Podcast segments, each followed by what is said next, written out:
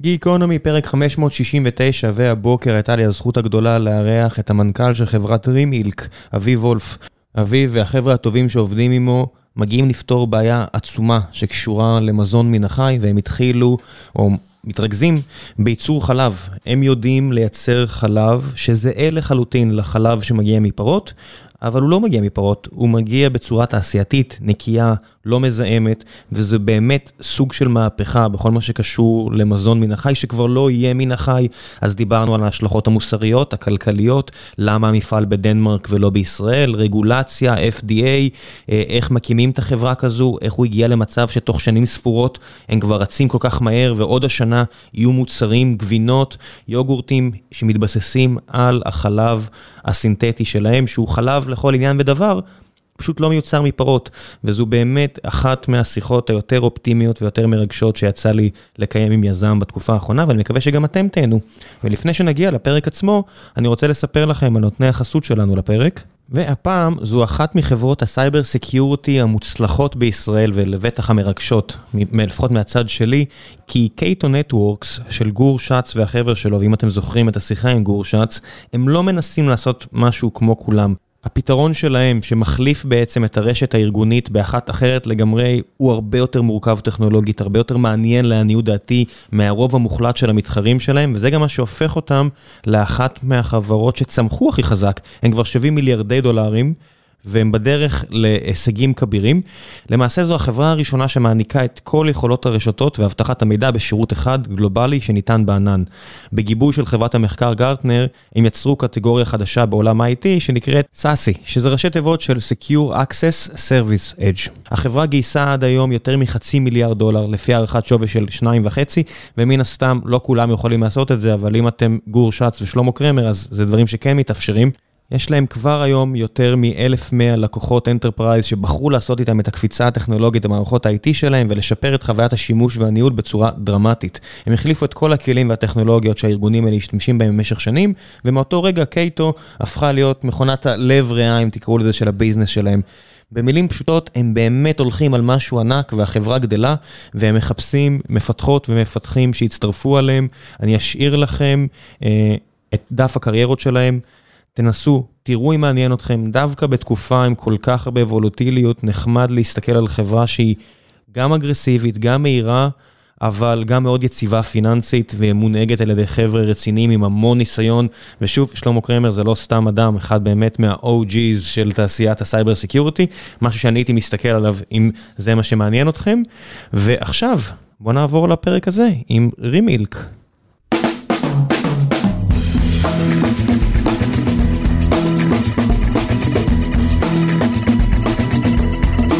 גיקונומי, פרק 569, והבוקר יש עימי את המנכ"ל של חברת רימילק, אביב וולף. בוקר טוב. בוקר טוב, מה נשמע? מעניינים. הכל מצוין. שותה פה אה, קפה עם חלב מולי, בקרוב אה, כל, כל הדברים האלה השתנו. עובד על זה. כן, אבל האמת שזה עדיין יהיה קפה עם חלב. לגמרי, בדיוק אותו קפה. מה ההבדל בכל זאת? ההבדל יש זה בלי לקטוז, אז כל ההשלכות אה, שעתידות לבוא אחר, אחרי הקפה האלה ייעלמו. בלי כולסטרול, בלי הורמונים, ועם השפעה מינימלית מינימלית על הסביבה לעומת השימוש האגרסיבי, חסר הפשרות של תעשיית החלב המסורתית. בוא נתחיל עם הדבר הראשון שאמרת, לקטוז. לקטוז בכל זאת חלבון שלא עושה טוב. סוכר. סוכר, סליחה, אתה צודק. סוכר שעושה לא טוב, בוא נגיד, להרבה אנשים באסיה, אחוז מסוים גם בעולם המערבי, 20-30 אחוז, מי יודע כמה בדיוק, אבל יש לו גם ערך חיובי כלשהו, לא? אז זהו, שלא ממש. בעצם, אם נסתכל רגע על חלב, מה זה חלב? חלב הוא 90 אחוז, כמעט 90 אחוז מים, וה-10 אחוז הנותרים מתחלקים באופן די גס, שליש, שליש, שליש, חלבון, סוכר, שומן. הסוכר זה הלקטוז. עכשיו, סליחה על, על הכניסה קצת מדעית, אבל... לא, זה גיקונומי, רוץ. מעולה, יופי. אז, אז מה זה לקטוז? לקטוז זה דו-סוכר. בעצם שתי מולקולות סוכר שמחוברות ביחד, ובגלל שהן מחוברות, הגוף שלנו כשאנחנו מתבגרים, בעצם מפסיק להפריש את האנזים שאחראי לפרק את הדו-סוכר הזה ולאפשר לגוף שלנו לקלוט את הסוכר. אז בעצם מה שקורה בבגרות, שהאנזים הזה לא מופרש והמולקולה הגדולה הזאת נתקעת לנו במעיים, וזה התופעות שאנחנו כולנו מכירים. אז בסוף מה שאנחנו מכניסים לקפה או לחלב שלנו, זה את מולקולת החד סוכר שמרכיבה את, ה, אה, את הלקטוז, שזה הגלוקוז. אז בעצם ברמה התזונתית, אתה מקבל את כל מה שהיית יכול לקבל מחלב, ש-for effect אתה לא תמיד מקבל, כי הגוף שלך בכלל לא יכול לקלוט אותו. ועד כמה זה משנה לגבי כל תוצרי הלוואי של חלב? בסופו של דבר חלב זה לא רק חלב שנשתה במובן המקורי שלו, בצורה המקורית שלו, רוב תעשיית החלב היום זה by-product, עד כמה הם תלויים באותו סוכר מורכב? אה, אז כשאתה מתכוון ל by-product, אתה מתכוון למה... גבינות. מעולה, נכון. ולמיניהם. כן. בסופו אז... של דבר, יוגורטים, אני יודע. בדיוק. אז, אז, אז היופי של מה שאנחנו פיתחנו ברימילק, אה, זה שבעצם חלבוני החלב שאנחנו מייצרים, הם חלבונים שהם זהים ב-100% לחלבונים שהפרה מייצרת. תיקח את המיקרוסקופ, ועשינו את זה, את המיקרוסקופ הכי מתקדם בעולם, לא תוכל להבדיל בין החלבון שלנו לחלבון של פרה. ובגלל, מה זה דמיון? בגלל הזהות המוחלטת, היכולת של החלב שלנו גם להתגבן ולהפוך לגבינות, יוגורטים, גלידה, אפילו לשוקולד, בדיוק באותם תהליכים מסורתיים, נובע מהזהות המוחלטת הזאת של החלבון, שהחלבון הוא דה פקטו הגורם שמאפשר לנו לגבן את החלב ולייצר מוצרים שונים. זאת אומרת, אז מהבחינה הזו, אה, הטעם יהיה אותו טעם, והיכולת לאבד את החלב הזה לכל דבר אפשרי תהיה זהה. בדיוק, אז הטעם הוא אותו טעם, המרקם הוא אותו מרקם, ובערכים התזונתיים, שזה נושא מרתק בפני עצמו, עשינו באמת את ה... אה, נקרא לזה...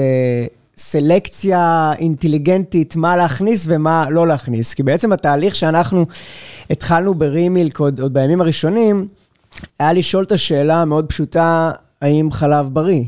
ושאלנו, לא את עצמנו מן הסתם, שאלנו את האנשים הכי מומחים בעולם בתזונה, במזון, והופתענו לראות כמה... האם חלב בריא? טוב שלא שאלת אותם על ארץ ישראל ומי צריך לגור פה.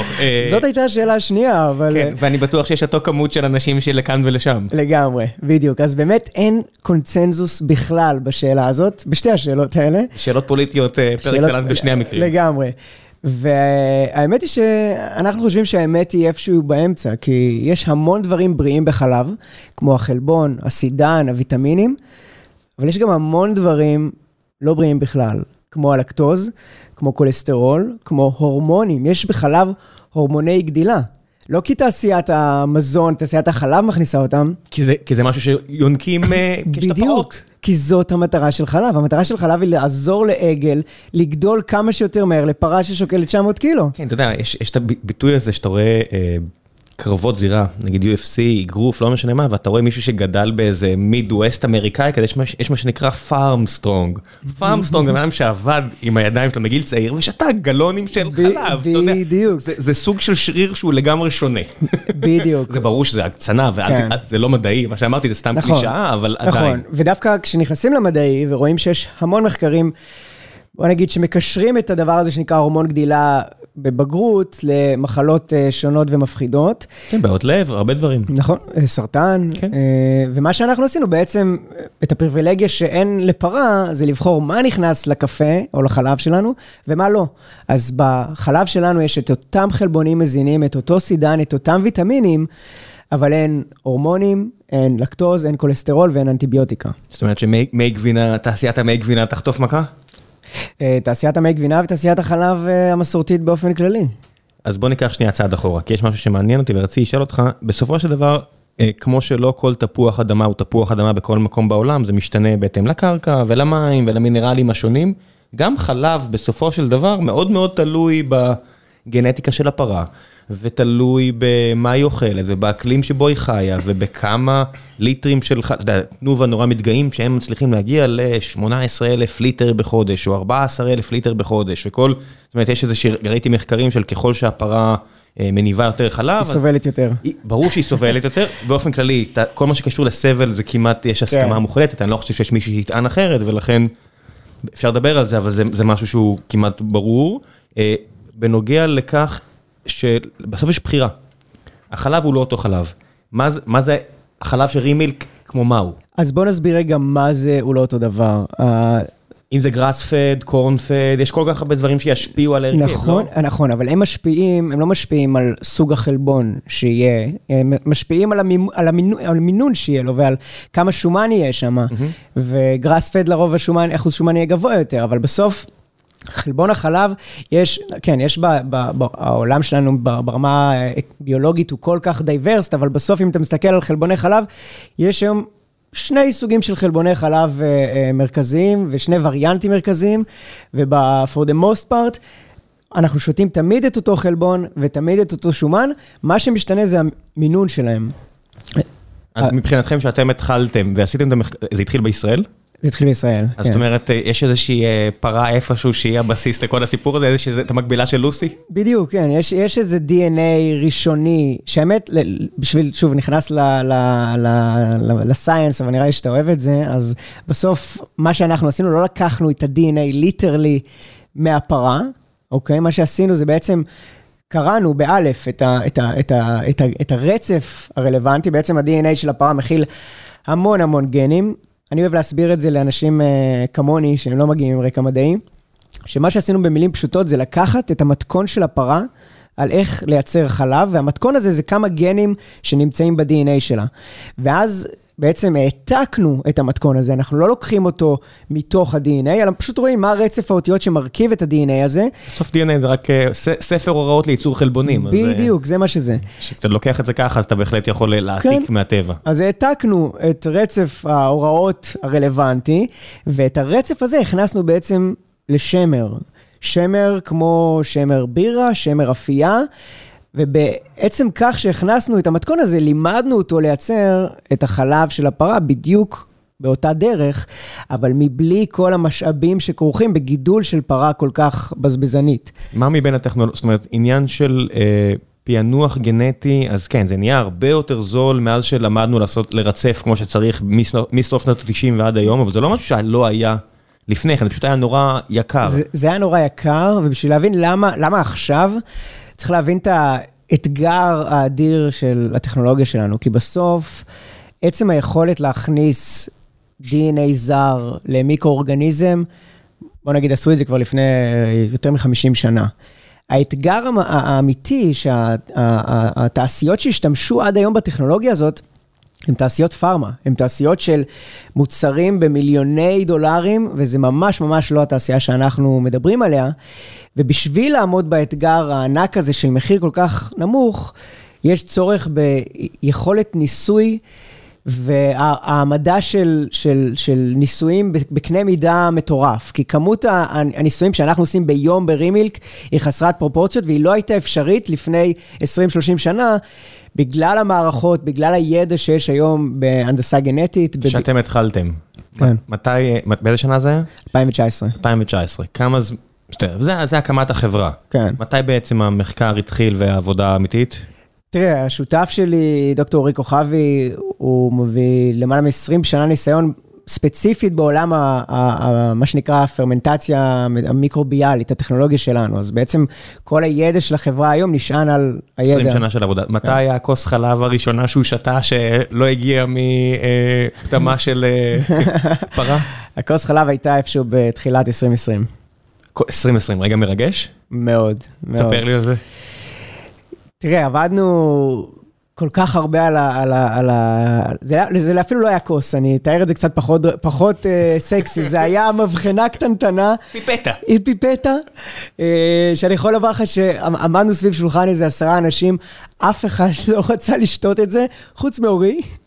אה, שהוא בטח כבר שתה את זה הרבה פעמים. כן, למרות שגם לא, אתה יודע, אורי גם מגיע מתעשיית הפארמה והתרופות. לא שותים תרופות, בטח שלא תואמים דברים בתוך המעבדה. אה, לא יודע, אני אה, אה, שירתי בעוקץ, ויש את הארון של הקטמין, של צריך לנתח כלבים, ותמיד הסתכלתי על הווטרינר בעין בוחנת טובה, על הארון, על כמה הוא נעול. לא יודע מה המדענים שם עושים עם כל הפיפטות שלהם, אבל, שמע, זה מסקרן, כי זה בסוף משהו שהוא אכיל, אתה חוקר את זה, יש הרבה ניסויים.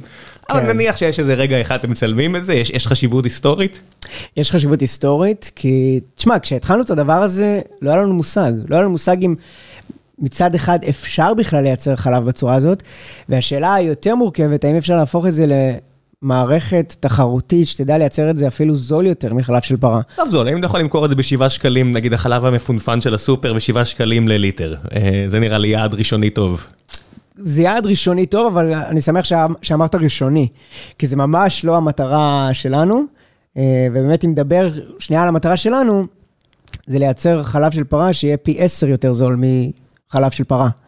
כי זאת המהפכה האמיתית שאנחנו רוצים לייצר. זה לא מהפכה של אנשים אה, אה, מודעים שרוצים להחליף את החלב בקפה שלהם לחלב שעוזר לכדור הארץ ולא גורם סבל לפרות, אלא לבוא דווקא מהכיוון של חברות החלב המסורתיות ולהציע להם חומר גלם. חומר גלם שהם מכירים, שהוא זהה לחלב שהם מכירים, אבל הוא זול יותר, ובעצם להביא את המהפכה הזאת ממקום כלכלי נטו. כן, אני, אני מסתכל על זה ואני רואה את הטרנדים בעולם ואת הדעות, את התפיסות של, לא יודע, אחיינית שלי בת ה-15 והחברים שלה, בסופו של דבר אני מניח שכשהם יהיו גדולים יותר והם גדלים עם הסט הערכים הזה, מה שינצח זה בסוף זיהום אוויר. אני לא מסכים איתך. אתה לא חושב? אני לא חושב איתך. ברור שתרחישים כלכליים ידחפו את המחלבות, אבל אני חושב שמתישהו יהיה כבר קנסות על זיהום. זה יגיע תוך אולי 10 שנים, תוך 15 שנה. הלוואי, וגם אז בסוף, כמו שאני רואה את זה, בשביל להזיז את ה mass market, אוקיי? ה... לא בשביל, אתה יודע, חברות שתופסות איזשהו נתח אה, נחמד של אנשים, של ה flexitarians האלה שרוצים לעבור למוצרים שהם לא מן החי. אבל בסוף, אם אתה מסתכל על זה, מה שגורם לאנשים... כסף. זה, זה כסף, כן. נכון. כן. ואני יכול, תראה, יש דוגמה מעניינת, לפני חמש שנים, אה, בעצם אה, ממשלת סין, היא לא דרשה, היא ביקשה מה, מהאוכלוסייה שלה לפני חמש שנים, להפסיק לצרוך מוצרים מן החי. כי זה גורם לזיהום אוויר מאוד גדול, וכי המשאבים של, התעש... של כל המדינה הזאת בעצם מושקעים לטובת התעשייה הזאת. עזוב, גם אין. אם אתה מתרגל לאכול, ש... ש... לא יודע מה, שבע ארוחות בשריות, ויש לך אוכלוסייה של מיליארד נכון. וחצי אנשים כמעט, ואין לך יכולת, זה עוד עלול לגרום לאי יציבות שלטונית. זה כמו... אבל... מי שלא מכיר את הסיפור של איך הגיעה רפואה סינית לעולם, ממליץ לכולם לקרות ריפוי או פיתוי, בסוף אם אתה מבטיח רפואה לכולם ואין לך יכולת MRI, תמצא בספרים שלך רפואה עתיקה מלפני אלפיים שנה. לגמרי. חזרה לסין, אתה כן. יודע מה קרה? חזיר, חזיר לכולם ובשפע. בדיוק, לא קרה כלום. ברור שלא, רק התפיס, אתה מסתכל על הגרפים, הם מתפוצצים מבחינת צריכה של החי. בדיוק, אז, אז זאת בדיוק הנקודה. אנחנו מאמינים, לצערי, כן, הייתי שמח שזה לא תהיה המציאות, אבל שחינוך, אוקיי, לא יעזור, ואפילו פאבליק פוליסי במקרה הזה לא יעזור. ומה שיעזור זה שהתעשייה, אוקיי, מלמטה, תחליף את הדבר הזה שנקרא תזונה מן החי, ולא בגלל שהיא חושבת שכדור הארץ הולך uh, להישרף, אלא בגלל שיש לה פתרון טוב יותר. טוב יותר ברמה הכלכלית, טוב יותר כי צרכנים רוצים אותו. ולצערי אני אומר, ה mass market, גם אם הוא מבין שזה לא בריא לו, אפילו ברמה, אפילו ברמה, עזוב שנייה בריאות כדור הארץ, הבריאות האישית שלנו, היום אנחנו צורכים המון דברים שאנחנו יודעים שהם לא בריאים, ולא אכפת לנו. וזה בדיוק אותו דבר uh, בעיניי. אז, אז הסיפור הזה של להגיע למוצר, ברור שהוא חייב להיות בדיוק אותו טעם ובדיוק אותו מרקם, זה עזוב, זה אני שם את זה for granted. אבל הדבר השני שהוא בלתי נמנע, זה שנהיה לפחות זולים כמו חלב של פרה. למה דנמרק? שאלה מצוינת, אז uh, באמת uh, החלטנו להקים uh, את המפעל הכי גדול בעולם מסוגו, בעצם החלב שהוא לא מיוצר מן החי, בדנמרק, בהשקעה uh, מטורפת. אחרי תהליך של כמעט שנה uh, של בחירת uh, המדינה שבה אנחנו רוצים להקים את המפעל. בסוף דנמרק, משתי סיבות עיקריות, אני מצמצם לך ככה שנה שלמה ל- ל- לכמה דקות, אבל הסיבה המרכזית אה, זה שבעצם הטכנולוגיה שאנחנו מתבססים עליה, שנקראת אה, תסיסה מיקרוביאלית, כמו שציינתי מקודם, במקור היא מגיעה מעולמות הפארמה. הדוגמה הכי קלאסית זה אינסולין. אינסולין בעצם עד לפני משהו כמו 50 שנה, 100% משוק האינסולין בעולם הגיע מחזירים ומפרות. זפק של אה, תרנגול, לא? יש איזה, מגדלים מלא דברים בזפק של תרנגול, כן. של תרנגולות או משהו אז, כזה. אז זה בעיקר מחזירים, האמת, לא, מוציאים את זה מהלבלב של, של חזירים, הוציאו את זה מהלבלב של חזירים. והיום, 100% משוק האינסולין בעולם מיוצר באמצעות מיקרואורגניזמים, באמצעות תסיסה מיקרוביאלית. והסיבה היא פשוטה, יותר זול, יותר איכותי לייצר את זה עם מיקרואורגניזם. יותר, יותר בר שליטה, אז כשאתה עושה את זה בתהליך מדעי נקי, אתה יודע בוודאות שכל המנות יהיו בסדר, בניגוד למכונה ביולוגית כמו בדיוק. יונק, שיש לה הפתעות. נכון. והעולם הזה של תסיסה מיקרוביאלית, דנמרק היא בי פאר המובילה העולמית בו. אנחנו מקימים את המפעל שלנו בפארק תעשייה, שיותר מ-50% מכל האינסולין בעולם מיוצר בפארק הזה, ויש שם את שלושת חברות הפרמנטציה הכי גדולות בעולם. אז הסיבה שלנו להקים בדנמרק זה בעיקר בגלל האקו-סיסטם המאוד מאוד בשל שיש שם, של כוח אדם, של רגולציה שמכירה את התעשייה הזאת ואת השיטות האלה אה, בצורה מדהימה. וגם מן הסתם אה, את כל המעטפת, שזה חברות הנדסה שמכירות, אז... אתה סתם זומם לעבור לשם, נכון? האמת שמאוד רצינו לעשות את זה בישראל, אבל מסיבות אחרות אה, נאלצנו לעבור ל... למה? היעדר אנשים אה, שיודעים מה הם עושים? גם היעדר אנשים וגם אה, אה, זמן. אה, בעצם, אה, שוב, אנחנו סטארט-אפ זריז, צריך להראות אה, התקדמות אה, מאוד מהירה, ואת המפעל הזה אנחנו כבר נפתח בתחילת 24. כי פס הייצור כבר מחכה לכם, עושים הסבה ממפעל אחר או משהו כזה? לא, האמת שזה מפעל גרינפילד לגמרי, שדה ירוק שמקימים עליו מפעלים. אבל אה, שוב, בגלל, נגעתי לזה מקודם, בגלל שהרגולציה כל כך מעורב, כל כך מכירה את הדבר הזה שנקרא פרמנטציה, כל תהליכי האישור הם כל כך פשוטים וקצרים, כולם נסגרים, זה מטורף. מפעל של מאות מיליוני דולרים, עם משאבים מטורפים, כולו מרמת האישורים אה, לכיבוי אש, לאיכות הסביבה, למים, הכל נפתר ברמה המוניציפלית. איזה טרגדיה, מה שאתה מתאר פה. רק תבינו מה הוא אומר פה. מקום שהיה מספק עבודה לעשרות, אולי מאות אנשים, אולי אלפי אנשים בעתיד, לא ייפתח בארץ ישראל, לא כי לא רוצים לעשות את זה, לא כי מדובר על איזשהם הטבות מס שהוא דורש מהמדינה, אלא רק כי הרגולציה קקי פיפי. לצערי, אני אומר, זה, זאת הסיבה, כן. אתה יודע, היה לי אה, שיחת אה, לקוח יום חמישי עם אה, יצרן מזון כלשהו, D2C, מוכרים ישירות ללקוח, בגלל זה הם גם מדברים איתנו על אה, שיתוף פעולה מסחרי, ו, ושאלתי את הזאתי שעובדת מולנו, למה אני לא יכול לקנות את המוצר, זה דרך אגב מוצר שקשור לעולם שלכם, אבל אני אציין את זה, כן. למה אני לא יכול אה, לקנות את המוצר, הזה, את המוצר הזה בתל אביב? היא אמרה לי, האמת שרצינו אה, לייבא אותו, לייצא אותו אליכם, אתם אחלה שוק עבורנו, אבל בחיים לא נתקלנו במקום עם מכס כל כך גרוע, רגולציה כל כך גרועה, נמלים כאלה לא מתפקדים, זה נתקע לנו שם כמה שבועות, ויתרנו, החלטנו שאנחנו לא רוצים להתעסק עם כן. ישראל. איזה טרגדיה המקום הזה. אז אני אתן לנו סיבה לאופטימיות, אה, כי לנו בעצם יש שתי, אה, שתי מטרות, נקרא לזה בישראל. הראשונה הייתה להקים מפעל, בסדר, על המפעל הראשון ויתרנו, נקווה שאולי נחזור במפעל השני. אבל המטרה השנייה היא להשיק מוצרים בישראל. אה, וגם פה מן הסתם הרגולטור הוא חשוב, ודווקא אה, פה אנחנו רואים שיתוף פעולה סופר סופר אה, מרשים מכיוון משרד הבריאות. אז האצבעות שלי... כן, צרכנים אנחנו טובים, בוא נתחיל גם לייצר. כן. היית צריך להקים חברה בדנמרק בשביל זה? כן. אז אתם אמריקאים דנים ישראלים? בדיוק, כן. מולטינשיונל ממש. כן, לא, זה, זה שיקול רציני. זאת אומרת, כמי שמתעסק עם זה, פה יש לנו גם שלוש חברות. כן. אה, החוקים באירופה על תעסוקה, זאת אומרת, אז מה שאמרתי על רגולציה, כל מה שקשור לכיבוי אש, כל הדברים האלה בארץ זה נורא ואיום. מצד שני, חוקי התעסוקה אה, בצפון אירופה, okay. אוקיי. הם לא קלים. המקום היחידי שבו יותר נחמד, זה דנמרק, שבו העובדים אה, בעדך. שבו עובדים באמת רוצים בהצלחת העסק, זה מרגיש, זאת אומרת, אני מכליל פה, כן, אבל כן. מסתם מהאנקדוטות שחיברתי לכדי מידע. כן, אז, אז אתה צודק לגמרי, ובאמת אה, בת, בתהליך הזה שנקרא site selection, שאתה עובר בין מדינות, א', תהליך מרתק של... אה, איפה עוד היית? הייתי בליטא ובעוד מדינות בצפון אירופה, מזרח אירופה. אתה יכול לספר קצת? אה, פחות, אוקיי, פחות. אה, אל תשרוף קשרים. כן, לא, לא לשרוף קשרים, אבל... אה, עד שהרוסים יבואו וישרפו את כן. הקשרים האלה עבורך. אז בתהליך המרתק הזה של להכיר תרבויות שונות, אתה פוגש מן הסתם גם חברות כוח אדם. אז הדבר שהם הכי התגאו בו בדנמרק, באמת, יש להם כל כך הרבה דברים אחרים להתגאות בו, זה מדינה... מדינה מספר אחת. כן, מדינה מספר אחת. הדבר שהם הכי התגאו בו, קל לפטר אצלנו אנשים. אני מצטער שאני לא נעצתי בזה את הסיכה, אבל זה לא שקל לפטר אנשים כמו שהם מבינים את הרצון שהעסק יצליח, זה לא...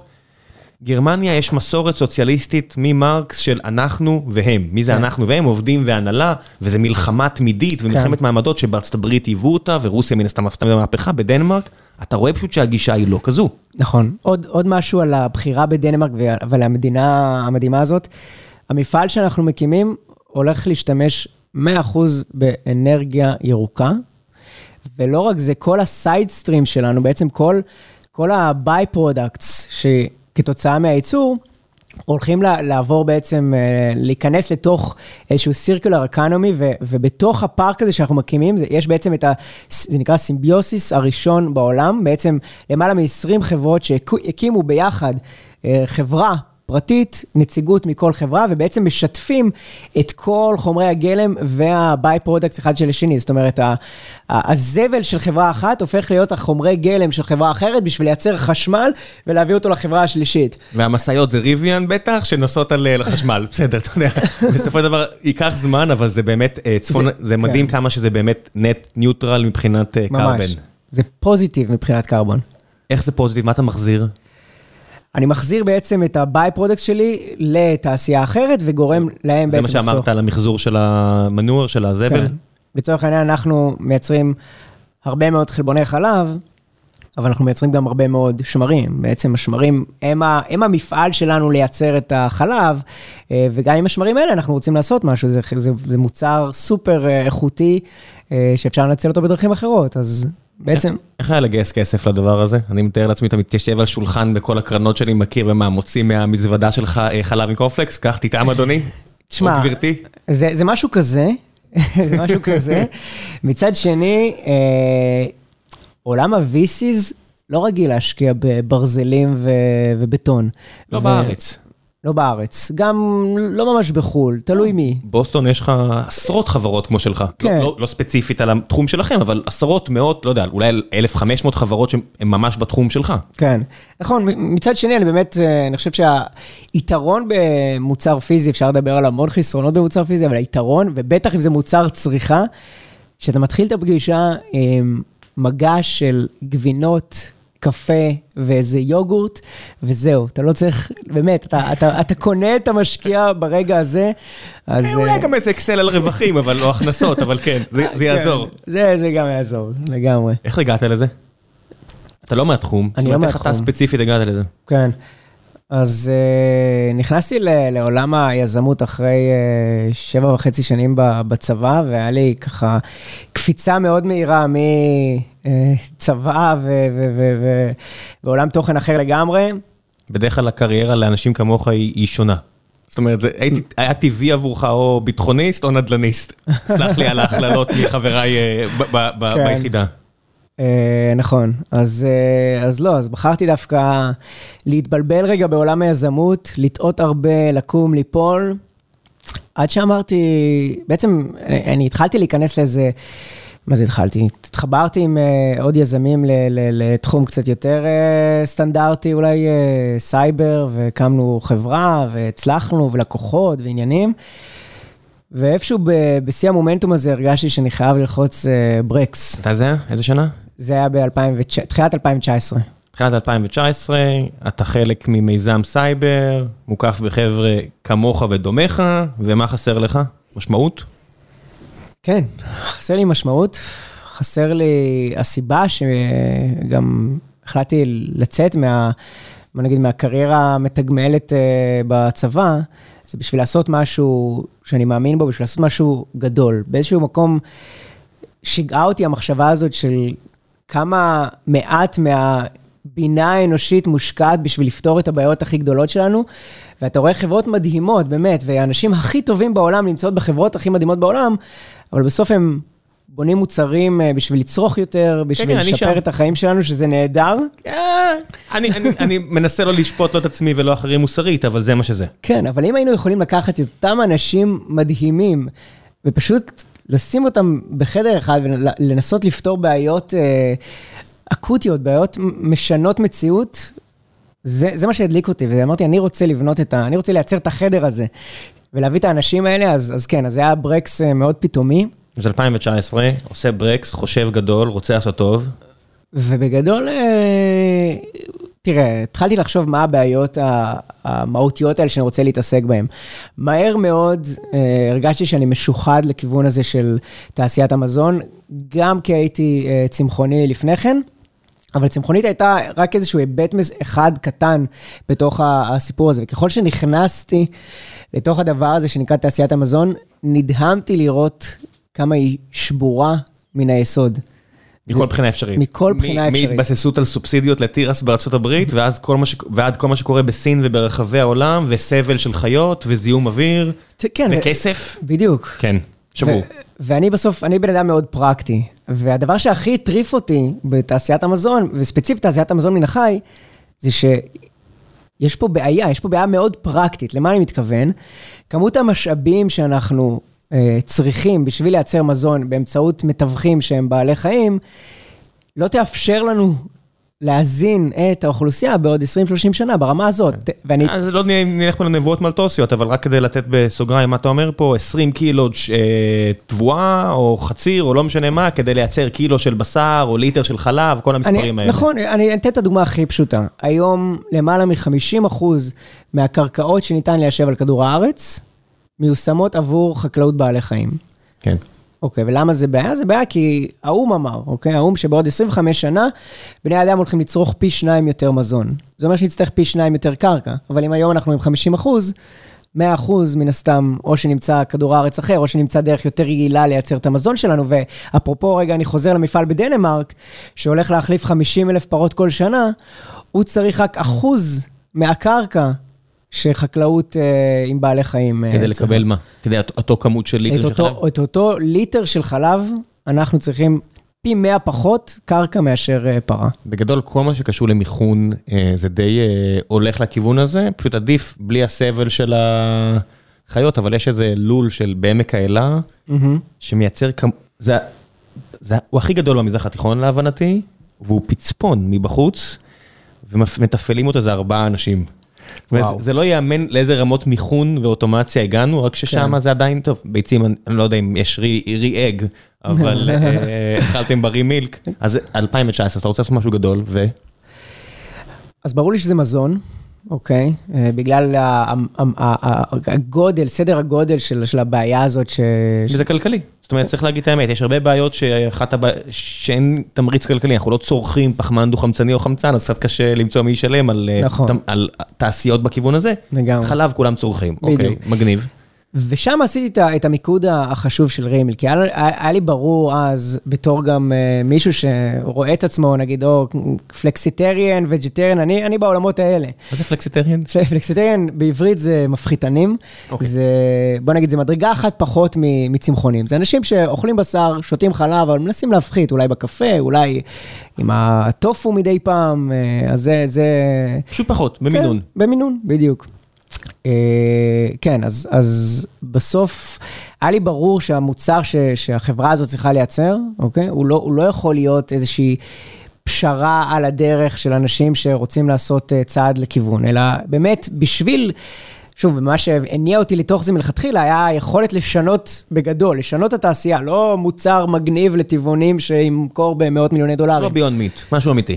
בלי להעליב בביונד מיט, אני אמרתי, לא אתה. כן, למרות שביונד מיט, לפחות ב vision, אפשר לדבר רגע על ה execution, אבל ב vision הם, הם שותפים מלאים ל vision שלנו. כן, ואני, היה לי בעיה איתם מלכתחילה, קצת כמו קריפטו, הפער, אתה אל תגיב, אני אגיד, הפער בין הבטחה לבין מה שראיתי שהם עושים, זאת אומרת, ה execution והאסטרטגיה לא יכולים להיות מנותקים כל כך, ואז דיברנו במטריצה הזאת של, שדיברנו לפני השידור נראה לי, רעיונות גדולים ואיך אתה מתקשר אותם, כן. אם אין הלימה, אז אנשים ציניים מנגילים כמוני מיד מתחילים לפתח רתיעה מהמוצר ומהחברה. אתה לא יכול לדבר גבוה גבוה ולעשות נמוך נמוך, והאסטרטגיה שלך מוכוונת לשם. זאת אומרת, הבעיה שלי, ואני אגיד, אל תגיד אתה, כמי שכן מחפש, כי הוא מכיר בסבל של חיות, אבל עדיין מאוד אוהב מוצרים מן החי, חיפשתי, והתחליפים וה, האלה הם... הם נורא נמוך, הם מסתכלים על מעט מאוד, זה לא הולך לכיוון הרבה יותר זול, זה לא מחליף את כל הצרכים של בשר, זה לא בשר מתורבת כזה או אחר, זה פשוט אתה כל כך צודק, ואני מתוסכל מהמקום הצרכני ממש. כן, אני מדבר כצרכן, לא נכון. כמשקיע, לא כלום. לגמרי. אז זה בדיוק התובנה שהייתה לי ממש בתחילת הדרך, של אם אנחנו נכנסים לדבר הזה, אנחנו חייבים לייצר מוצר, באמת שליטרלי אף אחד לא ידע להגיד שזה לא מגיע מהחי. והיום, אני יכול להגיד לך, היום אנחנו שם, חבל שלא הבאתי את הגבינות שתיארתי מקודם למשקיעים, אבל היום אנחנו שם, אנחנו, יש לנו מוצרים שאין סיכוי שתדע להבדיל בין המוצר שלנו למוצר שאני קונה מהסופר ושם לך... מצאתי עדים לפני שהגעת, אישרו לי אותו דבר. אני יכול להגיד לכם, גם אם לא טעמתי בעצמי, שאנשים שאני סומך עליהם אמרו אותו דבר. כן, אז כן, אז היה בעצם, ברור לנו שזה לא plan based, זה לא, זה בעצם לא תחליף, אנחנו לא מייצרים תחליף פשוט, אנחנו גם לא מגיעים לבעיה הזאת מהמקומות שדיברנו מקודם, שאני מאוד לא מאמין בהם, של להסביר לאנשים למה הם צריכים להחליף את המוצר הזה במוצר שלנו בגלל הסביבה וכו'. אין צורך בחינוך, בוא נגיד את זה ככה, go to market לא כולל חינוך מחדש. בדיוק. חינוך מחדש זה נורא ואיום. נכון. אתה, אתה יכול לפגוע בכת קטנה, זאת אומרת, זה מה שגרי יורובסקי, וזה גם הבעיה שלי הייתה עם הניסיון שלהם, זה, היה- זה היה כל כך אלים, כל כך אגרסיבי, היה ברור לי שהם יתפסו אחוז מסוים מהאוכלוסייה שיהיה מאוד ויג'לנטי, וזהו, ילד זה תקרת זכוכית מאוד עבה, זה מאוד מתאים לאופי הישראלי, ולכן גם ישראל יש לה אחוז טבעוני מאוד מאוד גבוה, אבל לא הרבה מעבר. זה, זה ממש תקוע, זה יהיה תקוע שם לעניות דעתי. נכון, ואני חושב שזאת גם הסיבה שרואים, חוץ מהמצב הנוכחי של השוק, אבל שהחברות הגדולות, אוקיי, הביונד מיד ואחרים, משהו קרה שם בחצי שנה האחרונה ברמת היכולת שלהם למכור, אה, ולדעתי, זה נובע מהסיבה שבסוף, המבורגר טבעוני כמו שהוא היום, זה niche market, זה, זה קטגוריה של אנשים ספציפיים שמוכנים לעשות את המעבר. מוצר יקר ולא כזה טעים. אין מה, אין מה מעבר. אתה יודע, אני, אני יכול, אם אני רוצה לאכול אוכל טבעוני טעים, אני אוכל פלאפל. אני לא צריך תחליף קציצה. פלאפל זה אחלה, זה ממש טעים וזה טבעוני. אני לא צריך את הכאילו. אני צריך את הדבר האמיתי, וזה יגיע. זאת אומרת, לא, שראיתי, קראתי עליכם, לא נפלתי מהכיסא, הרי אני תמיד מסתכל על מדע בדיוני. כן. זה, זה תמיד אה, proxy די טוב. אז אתה מסתכל מה ניסו לעשות, אז היה, שנות ה-50 היה חולית, בלי, בלי ספוילרים, אבל אה, קצת. punch line של הספר, אחרי 12 ספרים, רחם של אישה שמייצר הרבה מאוד דברים, ואז שנות ה-80, 70, 60, סטאר טרק עם אה, בוא נחבר מולקולות למה שאנחנו רוצים, ולאט לאט זה מגיע לדברים האלו של שמרים שמייצרים דברים. אתה ממש ראית את, ה... את ההתכווננות האנושית לשם, כן, לגמרי, לגמרי. בלי סבל ובצורה יעילה ותעשייתית. נכון, ו... שוב, ו- ו- ואני יכול לומר, אם מקודם נתתי את שתי ה... אה, בוא נגיד, סימני השאלה הכי גדולים שהיו לנו בתחילת הדרך, של א', האם זה אפשרי בכלל לייצר חלב, וב', האם אפשר לעשות את זה בזול, אז על השאלה הראשונה ענינו, ועל השאלה השנייה, אז מבחינת המחיר, אז, אז נכון, היום ספציפית, אנחנו עדיין לא במחיר של חלב פרה, או זולים מאיפה שאנחנו רוצים איפה להיות. אתם היום? אז היום אנחנו uh, מייצרים בעצם בכמה מפעלים uh, בעולם, לא, לא בדנמרק, דנמרק זה המפעל הענק שאנחנו בנים, שהוא בעצם הולך לעשות את, ה, את, ה, את הסוויץ' הכי משמעותי מבחינת יכולת הייצור שלנו, גם מבחינת ווליום, אבל הכי חשוב מבחינת מחיר. כי ההיקף של הייצור שיש שם יאפשר לנו להגיע לעלות ייצור נמוכה יותר מחלב של פרה. ב-2024. ז- זאת האמירה שלנו, שאנחנו עומדים מאחור- מאחוריה באופן מלא. אנחנו נדע לייצר חלב של פרה יותר זול מפרה בעוד שנתיים. וב mass consume, ב mass production. במ- ב mass, ב mass production, צריך לומר, תעשיית החלב, מבחינת volume, זה, זה דבר כל כך גדול, וגם המפעל הענק הזה של 50 אלף פרות כל שנה, חברות כמו נסטלה, דנון, קראפט בארצות הברית, בולעות אותו לא, ברור, רק, בשנייה. רק, רק מוצרלה, רק מוצרלה, אז ברור שהתשובה היא פיצה, אני אחסוך לכם את השלוש נקודות, אבל רק מוצרלה בארצות הברית, אם תסתכלו על המספרים, זה לא נתפס כמה בסוף, אם תמתחו את הנקודות עד לפרות, כמה פרות חיות כדי לייצר מוצרלה. זה מטורף. אנחנו כן. יושבים, אתה יודע, עם כל החברות האלה, וכל החברות שציינתי עובדות עם, ה, עם המוצרים שלנו, ואנחנו בתהליכי פיתוח איתם. וכשאתה מתחיל לדבר רגע ברמה המסחרית, זה, אנחנו פשוט נדהמים כל פעם מחדש. הצפי אה, מכירות שאנחנו מקבלים מהם, הכמויות הן כל כך מטורפות, שזה, אגב, זה, אם אם נדבר רגע על מה הולך... מה, מה הגורם המעכב, אוקיי, במהפכה הזאת? כי אני מציג פה עולם מאוד, אה, אוקיי, מאוד ורוד. זה, זה זול יותר, זה טעים עוד אותו דבר, וכולי וכולי. ברור שעל פניו נשמע שמחר בבוקר אה, סוגרים את הרפתות והפרות יוצאות לפנסיה. הדבר... לצער יש גם בשר, אבל בסדר.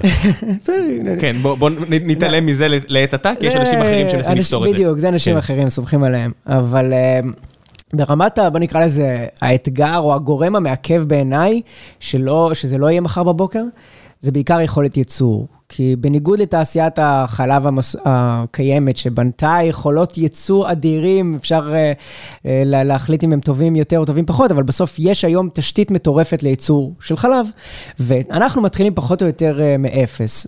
אז רואים את זה, אם ניקח את השוק של האינסולין שתיארתי מקודם, שעשה מעבר מלא מ-Animal Based ל-Animal Free, מרגע שה-cost parity, בעצם העלות של אינסולין מן החי הייתה שווה לאינסולין לא מן החי, לקח כמעט 12 שנה עד שכל השוק, אה, עד שכל השוק הוחלף.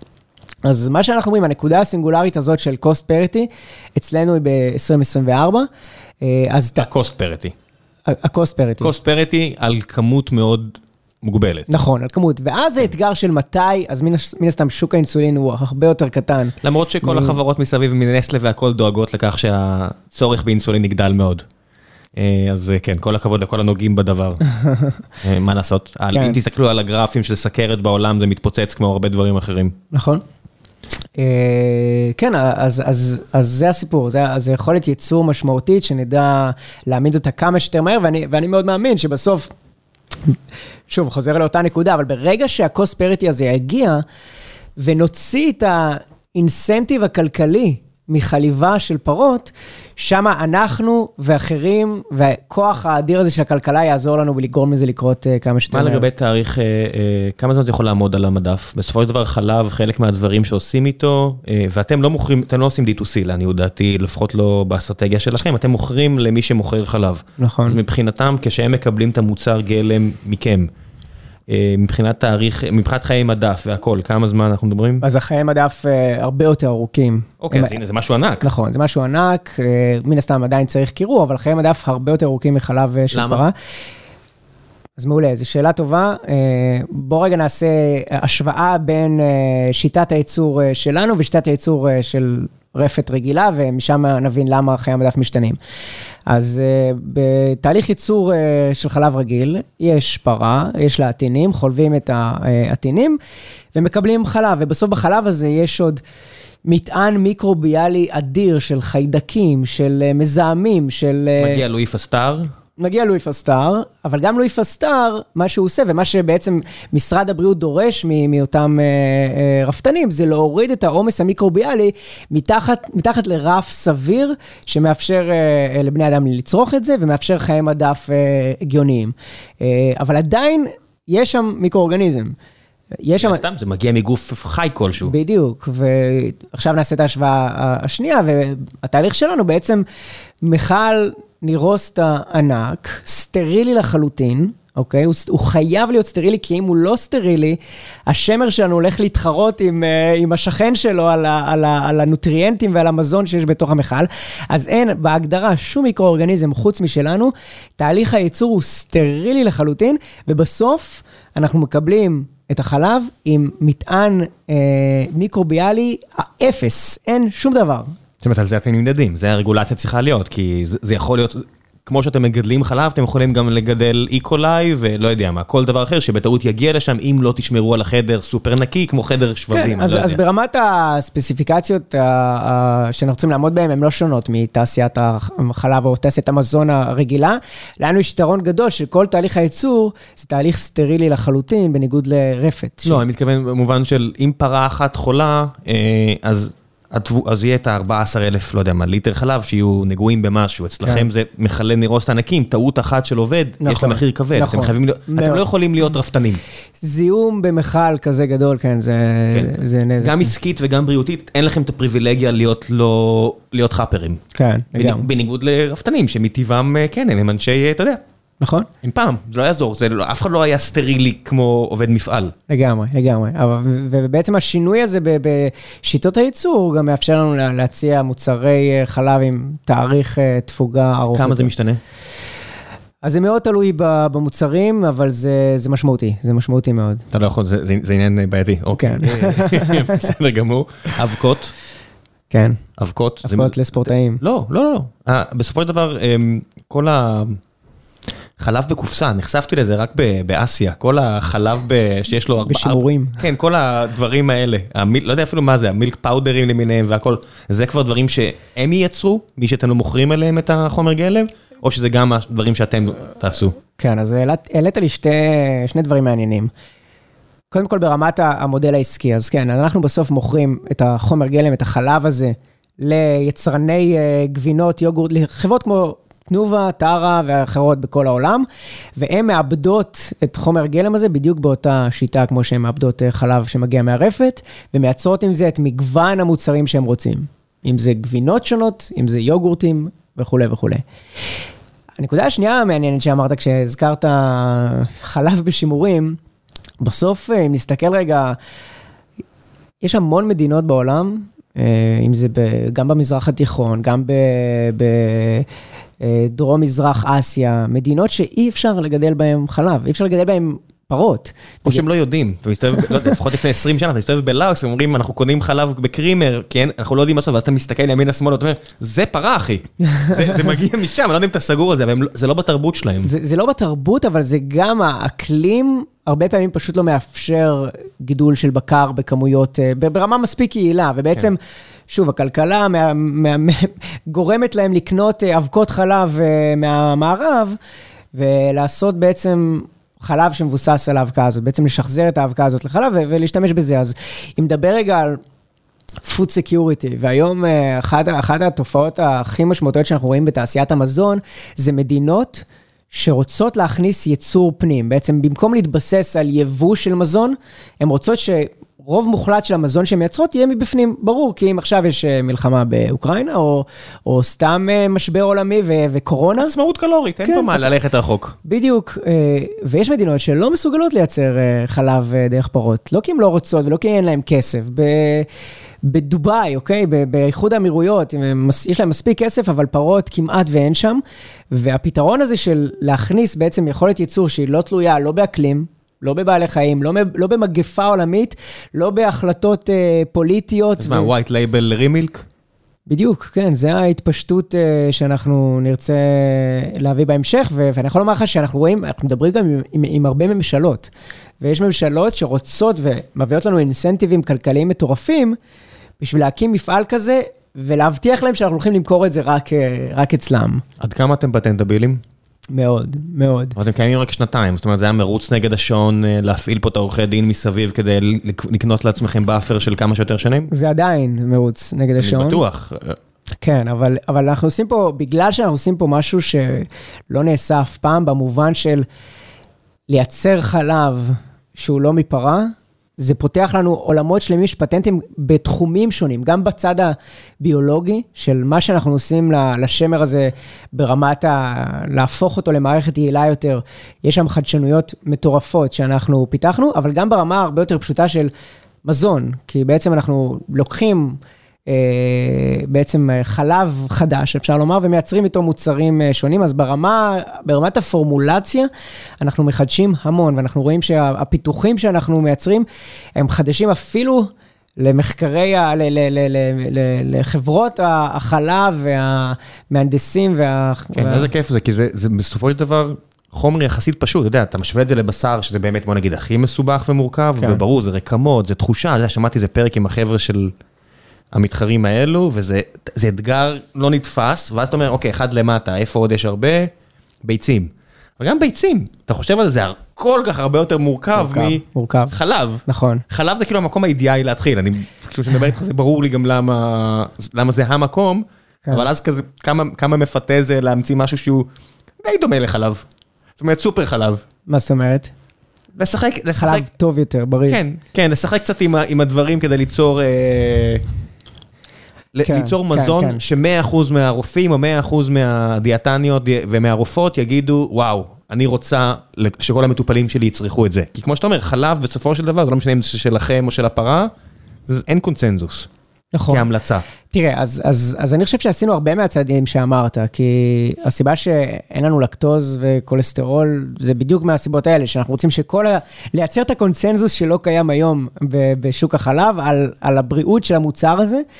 אה, אני אגיד משהו מעניין נוסף. אה, אז, אז כמובן שהוצאנו את הלקטוז, אבל דבר, בוא נגיד שכן שמרנו עליו, ותכף אני אסביר למה, זה הסיפור של אלרגיה לחלב. בעצם אלרגיה של חלב להבדיל מרגישות ללקטוז, שזה הדבר הנפוץ שכולנו מכירים, אלרגיה לחלב זו תופעה מאוד נדירה, אזור חצי אחוז מהאוכלוסייה, וזו תופעה קטלנית. מי שצורך חלב עם אלרגיה, זה יכול להיגמר גם... כן, ב... הילד שלי יודע, כי יש לו ילד אחר אה, בגן, או בגן כן. הקודם, שלילד ההוא אסור, צריך להיזהר, כי זה עלול להיות קטלני. אז הוא לומד שאלרגיה לחלב זה לא צחוק. עכשיו, משהו מעניין בנ- בנושא הזה, כי בגלל שהחלבון שלנו הוא זהה ב-100% לחלבון של הפרה, מי שאלרגי לחלב של פרה, אלרגי גם לחלב של רימילק.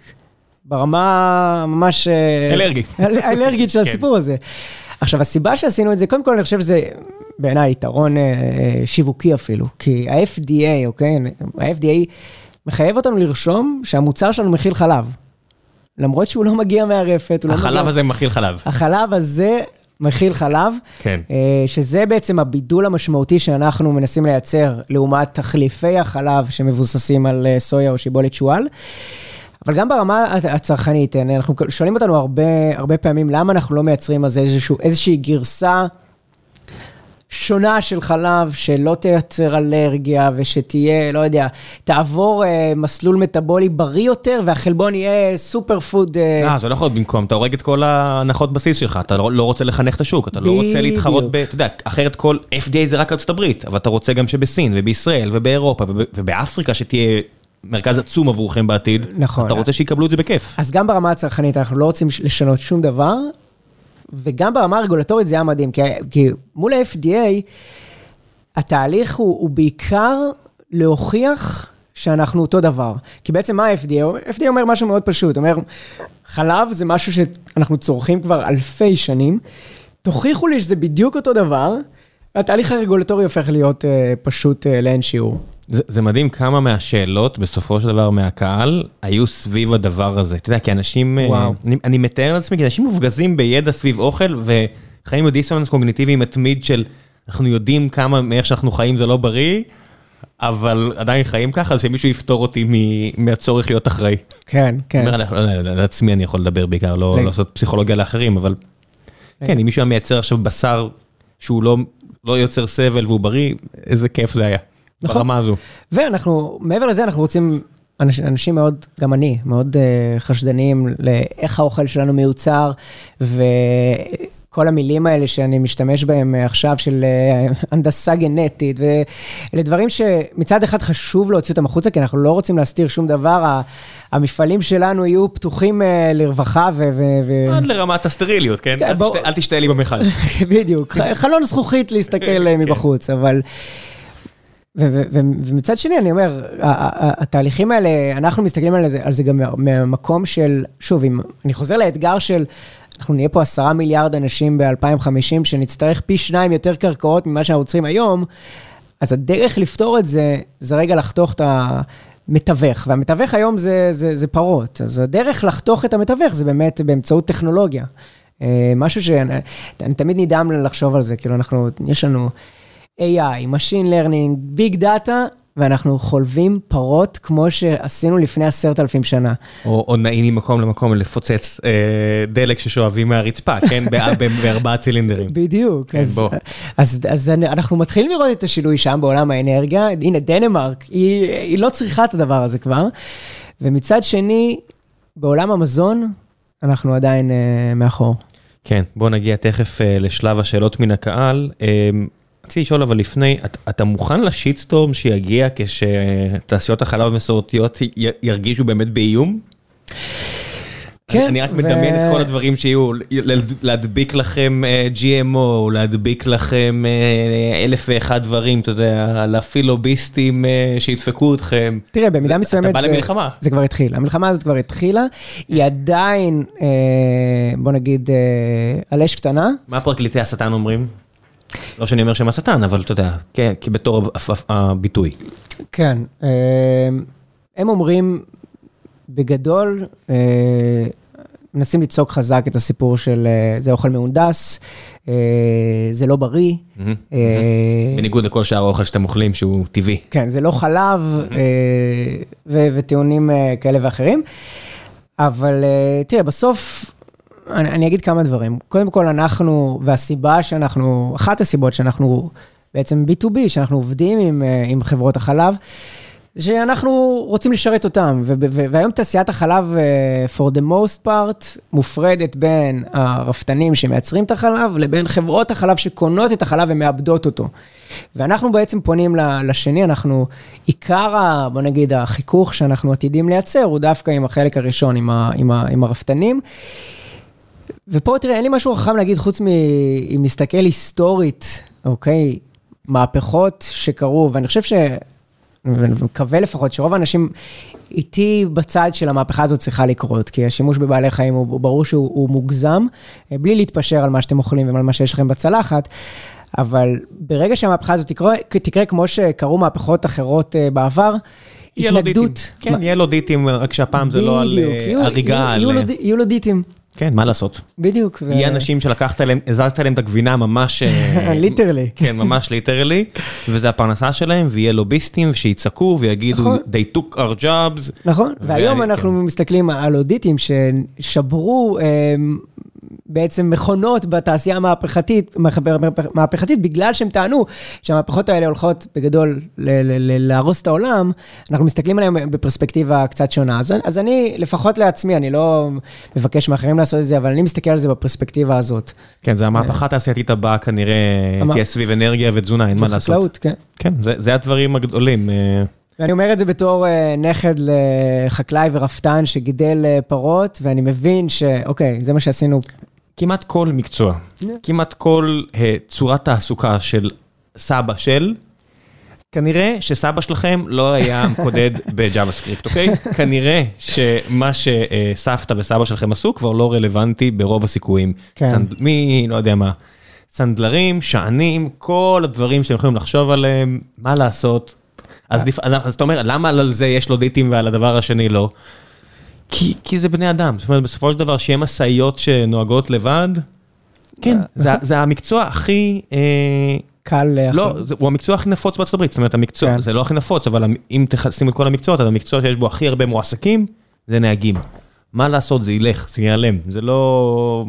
האנושות צריכה לדעת גם לחשוב קדימה ולא רק על ההווה. לגמרי. בואו נעשה קצת שאלות מן הקהל, פורום החיים עצמם של גיקונומי, טוויטר, איפה שבא לכם אפשר להשאיר. היי hey, חבר'ה, לפני שנחזור לפרק עם אביב, אני רוצה לספר לכם על נותני החסות שלנו, והפעם זו חברת קייטו נטוורקס. אם אתם זוכרים, לא מזמן אירחתי את ה-CTO של החברה, את גור שץ, והוא סיפר על המסע הארוך שהם עברו, ולא משנה שהוא ושלמה קרמר השותף שלו כבר מכרו לא מעט חברות בין, בין השניים, הם נכנסו בכל הכוח באתגר העצום הזה של החלפת הרשת הארגונית של החברות שעובדות עימן, ומדובר על יותר מ-1,100 לקוחות enterprise שבחרו לעשות איתם קפיצה טכנולוגי במערכות ה-IT שלהם ולשפר את חוויית השימוש והניהול בצורה דרמטית. עד היום החבר'ה מקייטו גייסו יותר מחצי מיליארד דולר לפי הערכת שווי של כשתיים וחצי, מה שאומר שזו גם חברה עם אתגר טכנולוגי כביר, גם חבר'ה מאוד מנוסים ומאוד נחמדים, אני לא יודע אם אני יכול להעיד בעצמי, אבל זה מה שאני עושה. מאוד ממליץ לכם גם לשמוע את הפרק עם גור שץ, היה שם קצת בעיות uh, טכניות, הסאונד לא מדהים, אבל אם אתם מאזינים, ואם האזנתם, אתם בטח הבחנתם שמדובר באמת ב-CTO מהשורה הראשונה, וחברה באמת מופלאה, שילוב של יציבות כלכלית בתקופה די רעועה. בעולם, בעולם הפיננסים ועולם ההייטק, לצד אתגרים טכנולוגיים, כמו שאמרתי, באמת כבירים, זה לא סתם. אז אם זה מה שמעניין אתכם, אם אתם רוצים להיכנס לתחום ה cyber security, קייטו נטוורקס, אני אשאיר לכם את הלינק לעמוד הקריירות שלהם, תיכנסו, תבדקו, אם שואלים אתכם, תגידו שהגעתם מגיקונומי. ועכשיו, בחזרה לפרק עם רימילק, מקווה שאתם נהנים. Uh, הרבה חבר'ה כמו אה, שגיא, שייטס, אני תמיד, חייטס, אני תמיד טועה בשם הזה נראה לי. Uh, מתי ואיפה אפשר לטעום? מצטער, שגיא. מעולה, אז א', אני מפה נוסע לנתב"ג, טס לארצות הברית, ויש לנו כנס ענק בניו יורק, שאנחנו הולכים לחלק שם את מגוון המוצרים שלנו, אז מי ששומע... איך, איך, מאיפה, אתה, יש לך במזוודה? לא, אנחנו שולחים את זה, וחלק אנחנו מייצרים שם. איפה? במפעל, במפעלים... יש לנו שותפים מקומיים. אה, גם אה, רשתות אה, גלידה מקומיות וגם... זה קצת מאכזב שבסוף הדוגמה שאתה מביא זה, כן, אוקיי, זה המוצר הרגיל. זה לא, אתה כן. מביא לי כאילו יוגורט, כן, טעמתי יוגורט הבוקר, תודה. כן, אז ברמה הספונטנית אה, בניו יורק אה, השבוע, וברמה הפחות פחות ספונטנית, אז אנחנו עובדים היום בעצם על, על השקות עם כמה חברות. היום המיקוד הוא בעיקר בארצות הברית, בגלל ה... שוב, קיבלנו את ההיתר כבר מה-FDA אה, להתחיל לייצר אה, ולמכור בעצם בארצות הברית, אז אנחנו עובדים על השקות עם, עם, עם אני יכול לומר, יותר מעשר חברות אה, חלב בארצות הברית, מחברות ענקיות לגלידריות בוטיק בסן פרנסיסקו, והשקות הולכות להתפרס, אנחנו מאמינים, מלקראת סוף השנה לתחילת שנה הבאה, זה בארצות הברית. אה, וגם בישראל אנחנו, מניח שהשאלה הייתה מתי אני יכול ללכת ל-AMPM ולקנות את, ה, את כן. המוצר שלכם. אז, אז בישראל אנחנו גם עובדים עם, עם החברות חלב המרכזיות, אה, וכמו שאמרתי, עובדים בתהליך מאוד אה, פורה עם... אבל איך זה יעבוד אם המוצר מיוצר בדנמרק? רק העלות הטסה, או אני מניח שזה הטסה, כשזה חלב, לא, לא תגמור את כל התחרות מול... זאת אומרת, רק אחרי שתגיעו פריטי זה סבבה. כן. אבל רק, רק ש... אני מניח, רק כשתגיעו להרבה יותר זול, אתה תתחרה עם מחלבה שנמצאת כמה קילומטרים מהסופר. אז א', יש לנו כמה, חוץ מדנמרק, יש כמה מפעלים שעובדים כבר uh, היום. והדבר הנוסף זה, בסוף יש לנו את האפשרות לייבש את החלב הזה ובעצם למכור אבקה. ולשנע אבקת חלב בטמפרטורת החדר, זה כבר אירוע הרבה הרבה יותר פשוט אה, לוגיסטית, וזה גם פרוצדורה שתעשיית החלב מכירה. היום גם החברות הכי מוכרות וגדולות עובדות ומאבדות אבקת חלב למוצרים אה, שונים. אנחנו לא מייבאים, זאת אומרת, ישראל מייצרת מספיק חלב. ההפך, היא מייצאת אה, נכון, אמרתי, אז אני אומר, אנחנו לא מייבאים חלב, אז אין... בסוף כדי לנצח, כדי שישראלי יצרוך יוגורט או גבינה או חלב אה, כמשקה, שהוא פה בסופר פה, אתה צריך ממש להיות הרבה יותר זול, כי אנחנו מייצרים הרבה. נכון, אבל מה שאני אומר זה שכשאתה מסתכל בסוף, נגיד ניקח את המפעל בדנמרק. רק בגלל השינוע, כן? כן, כן. אם זה נקודה שזה שווה, אז אתה צריך שלפחות העלות השינוע תהיה אפס, כמו פה.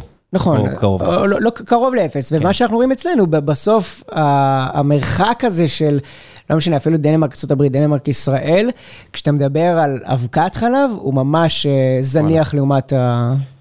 אה, גם מיכל פורת, חברת הפוד, וגם אימרי דרור שואלים על הסימונים. זאת אומרת, איך אתה, אז, אז אה, מיכל שואלת על אה, תחליפי חלב עדיין מקושרים לאורך חיים טבעוני לרוב, איך הם מתכוונים לפרוץ את המחסום הזה ולשכנע לקוחות פוטנציאליים, אז זה אמרת, השותפים שלכם ולא אתם, ואימרי אומר, האם אתם דורשים, אני רואה את זה כשאלה אחת, האם אתם תדרשו או דורשים שהמוצרים, מוצרי הקצה יסומנו?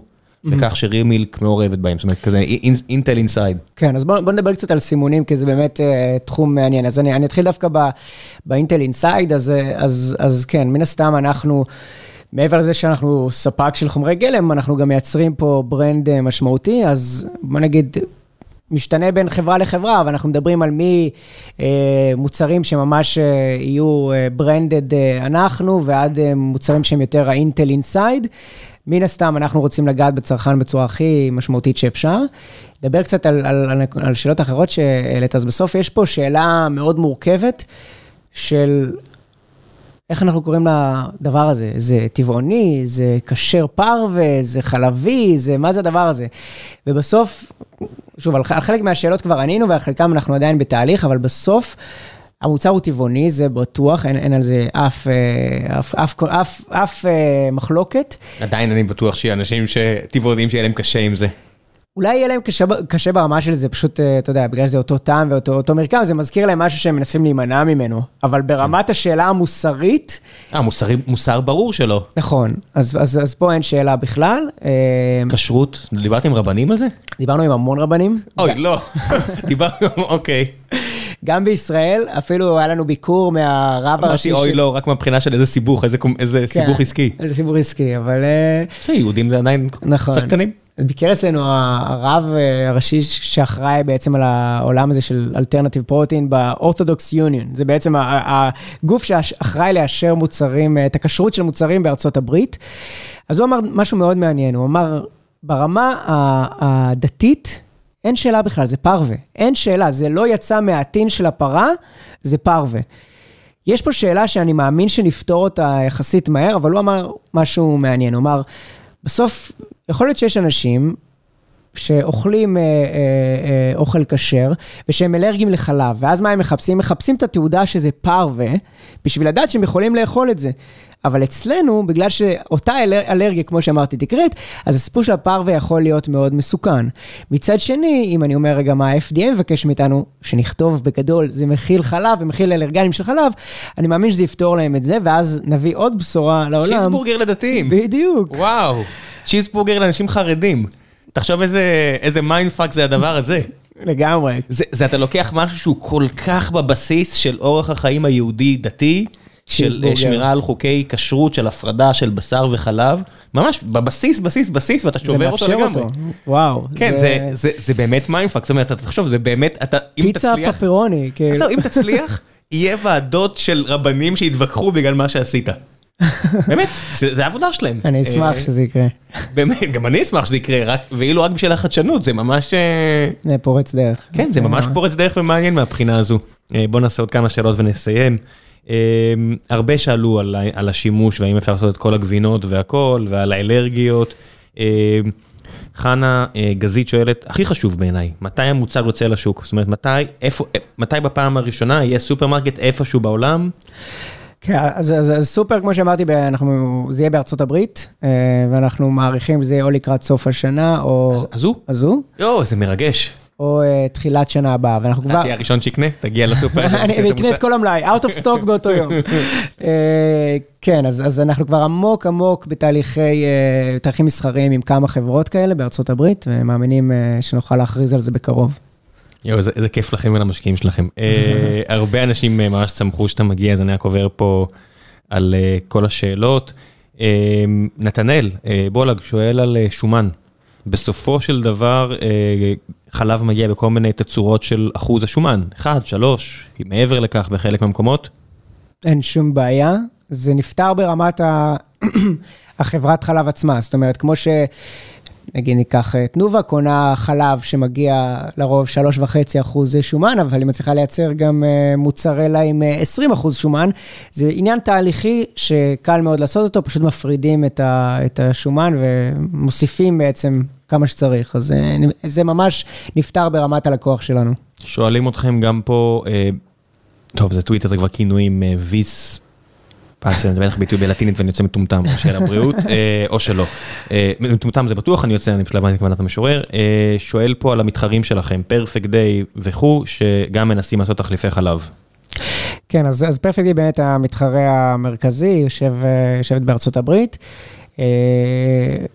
אני אגיד שכמו שאנחנו רואים, התחרות היא בעיקר סביב שני הדברים שאמרתי, הטעם והמחיר. אלה, שני הפרמטרים הכי חשובים, ומבלי להיכנס יותר מדי לפרטים והשמצות, אני כן אגיד שאנחנו מאמינים שבשני הפרמטרים האלה, אנחנו הרבה יותר טובים מכולם. זה לא השמצות, להגיד I'm better ולגבות את זה ב execution טוב יותר, בביצוע, די עם המילים, אז כן, זה לא השמצה. אה, הרבה אנשים שאלו פה על ה... בסופו של דבר כן על execution. אנשים ש... אז סאפ, ציור של חתול. אין כמו מדיה חברתית. אה, מד... תמונה של חתול הציור. הוא אומר, מדהים שיש יזמות אמיתית, מצליחה וכלכלית בתחום הזה, להבדיל מעוד איזה עשירית אופטימיזציה בחישוב ענן. נעלבתי בשם כל החברים שלי, אבל נסתדר עם זה. אה, גם Kubernetes צריך לייעל, אין מה לעשות, אבל אה, אשמח לשמוע על השלבים הראשונים שעברת בדרך, איך מרעיון אקדמי שכתוב על דף ניתן לעלות לסקאלה של חברה רווחית. אם בא לך קצת להיכנס כמה דקות למסע מהבחינה האופרטיבית. כן, אז אני אחזור קצת למה שאמרתי מקודם, אבל בסוף, אה, מבחינתי היה פה driver אה, חזק יותר מכל אה, in- incentive אה, כלכלי, שהיה באמת הרצון שלי לפתור את הבעיה הזאת. וזה התחיל באמת משום דבר, אני, אני, אין לי רקע מדעי ואין לי הבנה על אה, שמרים או על אה, מיקרואורגניזמים, אבל הבנתי שספציפית, בטח בתחום הזה, אני, אני, אני צריך לה, להביא סביבי את האנשים המבריקים, אנשים שהם הר- הרבה יותר, אה, אה, נקרא לזה, טובים ממני בדברים שהם עושים. ובאמת נוצרה לה מעין אה, קבוצה של אנשים שלאט לאט גדלה, אם זה אורי הראשון שהצטרף כשותף והוביל את הדבר הזה. והתחלנו ממש, שאלנו שאלות כמו איך, איך אפשר לעשות את זה, והבאנו המון טכנולוגיות שונות שאולי אפשר להתבסס עליהן, שהן בכלל רחוקות ממה שאנחנו עושים היום, ולאט לאט התחלנו לסנן אותן, ואמרנו, אוקיי, זה... ושוב, ושוב, כל הזמן המצפן הזה של מחיר, מחיר, מחיר, אנחנו לא מנסים עכשיו לייצר משהו שיהיה בדיוני, והנה, אני חושב שהדוגמה הכי טובה ל... ל... לבוטס און דה גראונד שיש לנו על, על, על הקרקע, זה, זה הסיפור שלי, שאלת אותי מתי אנחנו משיקים את זה, ואני לא מתבייש להגיד שזה בגדול מחר בבוקר, כי הסיפור הכלכלי אה, של הטכנולוגיה שפיתחנו הוא כל כך אה, אמיתי. אה, אז כן, אז זה היה הכוונה לעולמות האלה, ו... ודהירה גם קדימה עם, ה, עם הגיוסים, אני אגיד. אנחנו גייסנו לא מעט כסף, אה, יותר מ-150 מיליון דולר בתקופה יחסית אה, קצרה. אה, והגישה שלי במובן הזה, אני, אני חושב שאולי היא, היא, היא קצת שונה מה, מה, מה, נקרא לזה מהסטנדרט, אבל באיזשהו מקום הסתכלתי דווקא על, ה, על היעד, לא הסופי, אבל על, על המטרה של להקים איזשהו מערך סופר מוכשר של אנחנו צריכים פה איזה 100 חוקרים מטורפים, 40 דוקטורים עם, עם מעבדות מטורפות, ובשביל להגיע לזה, מן הסתם, כי בסוף האתגר הוא ענק, אנחנו רוצים לשנות את העולם, לבנות טכנולוגיה. אתה מוצא את עצמך שאתה צריך לשבור את השוק? זאת אומרת, שואל פה למשל אה, בועז, כמה משלמים, לא שאתה תיכנס למספרים, כמה משלמים לפוסט דוקטורט בביולוגיה שעובד על מוצר כזה, כי זה בסוף מגיע מאיזשהו סנטימנט של, יש פה כל כך הרבה חברות, אני יכול לחשוב רק על עשר חברות שעושות אופטימיזציה ל Kubernetes פה במרחק של קילומטר מאיתנו, אני אפילו לא מגזים, באמת, חלק מהם נמכרו לאינטל, חלק לא, זה לא משנה, אה, והמשכורות השתגעו כי אתה צריך פחות אנשים, אה, גייסת המון כסף, עד לפני חצי שנה המסלול לפגוש את הכסף היה מאוד ברור, זה עשה שכל. עכשיו זה עושה הרבה פחות שכל, ואנשים יצטרכו להתאים את עצמם למציאות החדשה, אבל עד לפני חצי שנה, הפער הזה בין...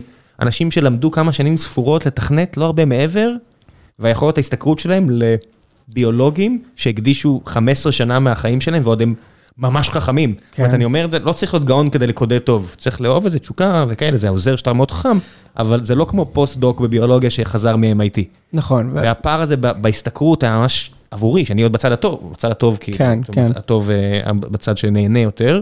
אה, זה מכעיס קצת, אבל זה מה יש. נכון, הפער הזה עדיין קיים בצורה משמעותית.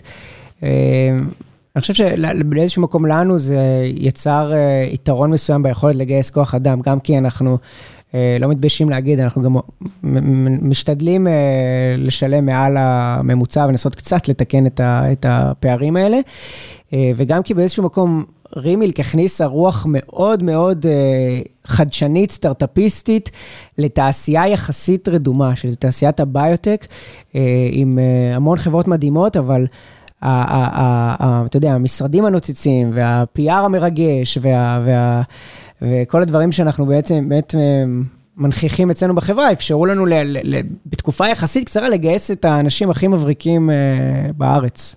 כן, בסופו של דבר, השוק הזה עדיין מחכה לארק ורדי שלו. אני, אני אומר, הרבה מ...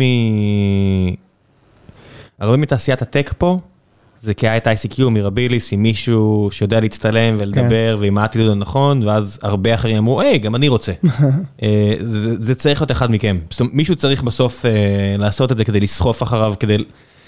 כדי שישראל תשרוד סופות כלכליות, אנחנו צריכים להיות יותר מגוונים. ישראלים מאוד טובים בלהיות אדפטיב, אבל בסופו של דבר כולנו עושים דברים מאוד דומים, אה, וזה מסוכן לכלכלה פה.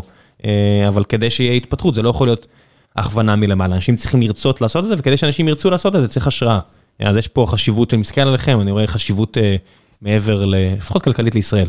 לגמרי. מעבר לחלב, שזה בסדר, אתם רק... אתה יודע, מה לעשות, אני ציני. בוא נעשה עוד שאלה אחת ונסיים. הרוב היו די, אה, ענית על הכל בסופו של דבר, אה, על רגישויות והכל. אה, שואלת פה, טוב, עזוב, זה, זה חשבון פייק, אני לא, לא הולך לשתף פעולה עם זה. גם אם השאלה טובה, אני הולך לשתף פעולה עם זה. יאללה, בוא נעשה, בוא נעשה קצת המלצות. מה שבא לך, אין לי רגולציה. המלצות? מה שבא לך. ספר, סרט, סדרה, פעילות, מוצרים. בא לך לפרגן, אה, במה שלך. יאללה. אני שם לינקים. אז אני אפרגן לספר נהדר. יודע מה, שני ספרים נהדרים. הספר הראשון זה, אחד עסקי ואחד דווקא לצד ה... אני אקרא לזה האישי של כל אחד. אז uh, בצד העסקי לספר שנקרא No Rules Rules, מניח שאתה לפי ההנהון מכיר אותו. כן, אני פנאט של החרא הזה. זה, על תרבות העבודה בנטפליקס, כן. שהיא פורצת דרך מרתקת וסופר סופר רלוונטית uh, להיום. יש המון ספרים על תרבויות עבודה, אני קראתי הרבה מהם, אבל הרבה מהם כבר לא רלוונטיים ל- ל- ל- לסביבה שאנחנו חיים בה היום, ומשהו ב-No rules rules, שאפשר להבין פחות או יותר מהכותרת למה הוא מתכוון, אבל בגדול, דווקא להוריד חוקים ולהוריד uh, רגולציה. Uh, אני חושב שזה ספר uh, מרתק וחובה לכל מי שחושב או מקים uh, חברה. כן, זה, זה מסוג הספרים שמלווים אותי כי הם, אתה חי בדיסטנט קוגניטיבי מתמיד. אתה כל הזמן שואל את עצמך, האם אני עדיין עומד ברף שאני מדבר עליו, ואז אתה משנה תפקיד, משנה תפקיד, לא יודע, אני כבר עושה תפקיד חמישי כנראה בחמש שנים, מאז שהיינו חמישה-שישה אנשים, כן. וכבר 250, ומתישהו כמו מי שאחראית על ה-HR בנטפליקס, uh, אתה מוצא את עצמך בחוץ, כי אתה כבר לא עומד ברף שאתה קבעת, וזה טבעי וזה בסדר, זה קרה לכולם ויקרה לכולם, אבל זה, זה חלק מ, אתה יודע, בני אדם. והספר... או שתוריד את הרף. כן. כדי להתאים את עצמו אליך. לגמרי. והספר השני דווקא בצד האישי זה ספר שנקרא כוחו של הרגע הזה, שזה ספר שמדבר, בעצם כתב אותו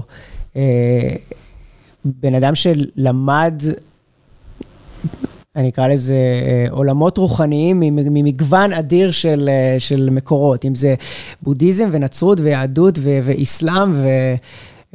ובעצם קיבץ את כל זה בסוף לשורה מאוד מאוד פשוטה, שנקראת כוחו של הרגע הזה, של איך אנחנו יכולים במרדף החיים האינסופי הזה, רגע לחיות את העכשיו ולראות את ההשפעה האדירה שיש לזה על החיים שלנו, ברמת ה... אנרגיה, מוטיבציה, שמחה, ו- ו- וזה מה שאני, גם אם אני נכשל בו הרבה פעמים, אני משתדל ליישם אותו כמה שיותר בטירוף הזה ש- של, שנקרא להקים אה, סטארט-אפ. מה אתה עושה, מדיטציה וכאלו? עושה מדיטציה ו... אמ, רץ. רץ, ובעיקר משתדל אה, להיות פה, גם אם אני... אני יודע, זה נשמע אולי קצת אה, רוחני ומוזר, אבל גם אם אנחנו לא, אין לנו את הזמן הזה לעצור כל יום, ומובן לגמרי למה אין לנו את הזמן לעצור לחצי שעה מדיטציה ביום, אבל לפחות במה שאנחנו עושים, אם זה בקפה שאנחנו שותים, בארוחת בוקר שאנחנו אוכלים, פשוט להיות פה. ולהרגיש את זה. טוב, אם אתם אנשים אחרים, אל תהיו בטלפון. בואו נתחיל, בוא נתחיל ממש בסיסי. תהיו עם הבן אדם שמולכם, או, או אפילו במה שאתם עושים, אתם רואים סרט, נסו רק לראות סרט, זה נהיה קשה משנה לשנה. לגמרי. מה אתה עושה בטיסות? עכשיו אתה עולה על טיסה לארצות הברית, איך אתה מעביר טיסה? וואו, ישן... כן, זה נראה לי גם כמוני, אני בדרך כלל, אתה יודע, אנשים צריכים לתת לי מכה ברקה שכבר המטוס ריק וצא. הדיילת מעירה אותי לארוחה, אני אוכל את זה חצי ישן ונטרק עוד פעם עד שנוחתים. כן, היה לי עכשיו טיסה לניו יורק, אני חושב שישנתי עשר שעות רצוף, והיה לי כאלה תוכניות, אני אקרא ספר ואני אראה זה ואני אעשה את זה, ופום, לא מספיק כלום. כלום, עשר שעות ישנתי. מוכר לי מאוד. שאלו הצרות שלנו. תודה רבה רבה רבה, והמון המון המון בהצלחה. תודה רבה. אני באמת בונה עליך בתור האריק ורדי הבא, רק תישאר בארץ. יאללה, ביי. תודה.